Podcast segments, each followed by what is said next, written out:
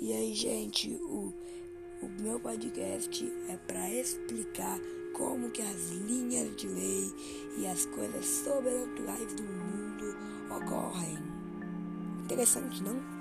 Então eu vou mostrar tudo que é importante para cronologia sobrenatural do mundo e tudo mais. Então, tchau.